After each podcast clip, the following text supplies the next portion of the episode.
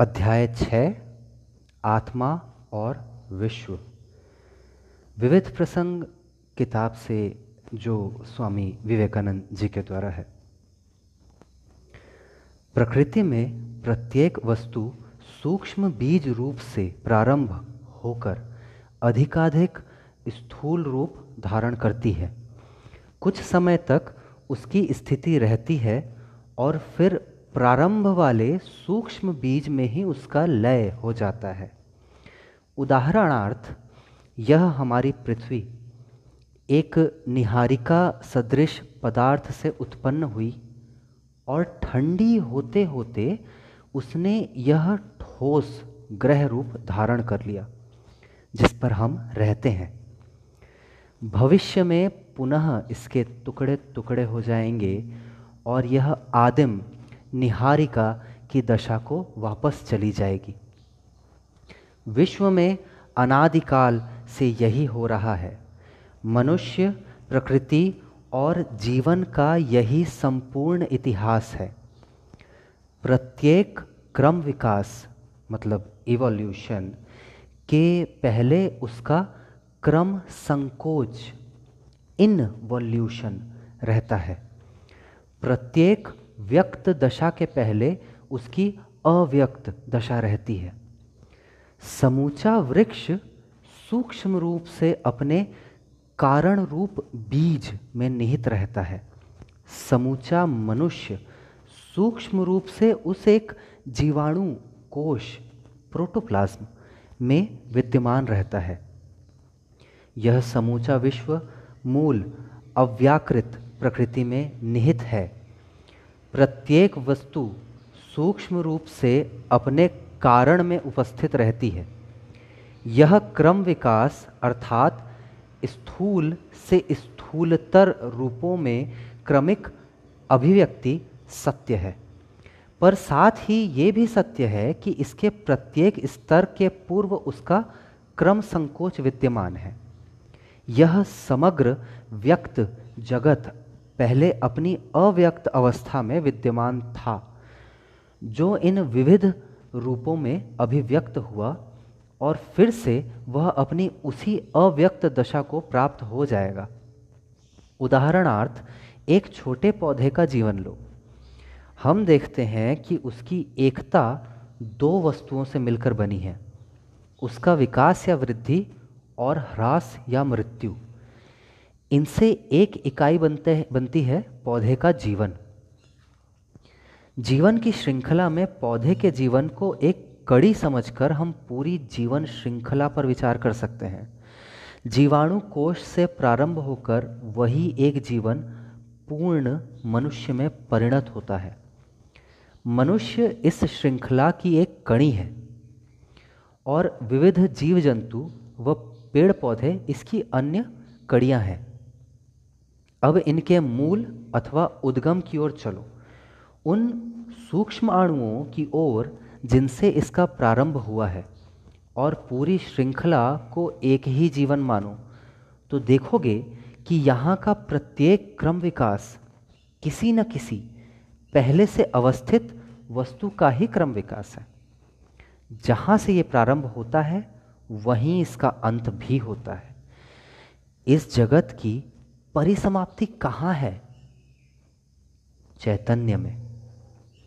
सोचो, कैसा नहीं है? विकासवादियों के मतानुसार सृष्टि क्रम में चैतन्य का ही विकास सबसे अंत में हुआ। अतएव सृष्टि का प्रारंभ या कारण भी चैतन्य ही होना चाहिए। प्रारंभ में यह चैतन्य अव्यक्त अवस्था में रहता है। और क्रमशः वही व्यक्त रूप में प्रकट होता है। अतः विश्व में पाए जाने वाले समस्त चैतन्यों की समष्टि ही वह अव्यक्त विश्व चैतन्य है जो उन विभिन्न रूपों में प्रकाशित हो रहा है। और जिसे शास्त्रों ने ईश्वर की संज्ञा दी है। शास्त्र कहते हैं कि हम ईश्वर से ही आते हैं और फिर वहीं लौट जाते हैं। उसे चाहे किसी भी नाम से पुकारो, पर यह तुम इनकार नहीं कर सकते कि प्रारंभ में वह अनंत विश्व चैतन्य ही कारण रूप में विद्यमान रहता है। सम्मिश्रण कैसे बनता है? सम्मिश्रण वो है जिसमें कई कारण मिलकर कार्य रूप में परिणत हो गए हों। अतः ये सम्मिश्रण केवल कार्य कारण वृत्त के अंदर ही सीमित रहते हैं। जहाँ तक कार्य और कारण के नियमों की पहुँच है, वहीं तक सम्मिश्रण संभव है। उसके आगे, सम्मिश्रण की बात करना ही असंभव है, क्योंकि वहाँ तो कोई नियम लागू हो ही नहीं सकता।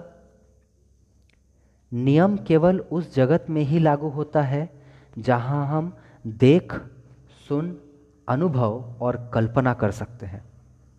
उसके आगे हम किसी नियम की कल्पना ही नहीं कर सकते। वही हमारा जगत है जिसका ज्ञान हमें इंद्रियों या अनुमान द्वारा होता है। इंद्रियों से हम वे बातें जानते हैं जो उनकी पहुँच के भीतर है और जो बातें हमारे मन में हैं, उन्हें हम अनुमान द्वारा जानते हैं।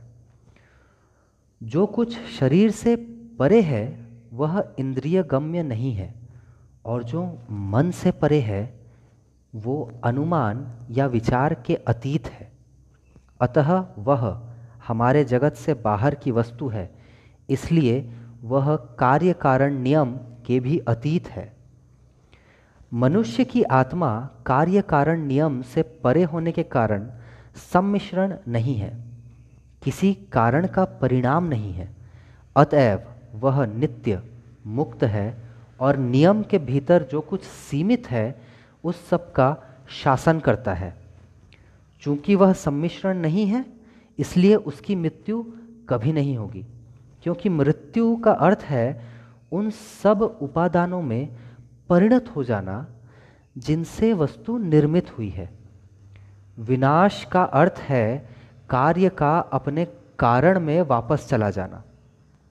जब जब आत्मा की मृत्यु नहीं हो सकती तो उसका जन्म भी नहीं हो सकता, क्योंकि जीवन और मृत्यु एक ही वस्तु की दो अभिव्यक्तियाँ हैं। अतएव, आत्मा जन्म और मृत्यु से परे है। तुम्हारा जन्म कभी हुआ ही नहीं, और मृत्यु भी कभी नहीं होगी। जन्म और मृत्यु तो केवल शरीर का धर्म है। अद्वैतवाद कहता है कि अस्तित्व रखने वाली सभी वस्तुओं की समष्टि ही का नाम विश्व है। स्थूल या सूक्ष्म, जो कुछ भी है, सो यही है। कारण और कार्य दोनों यही है।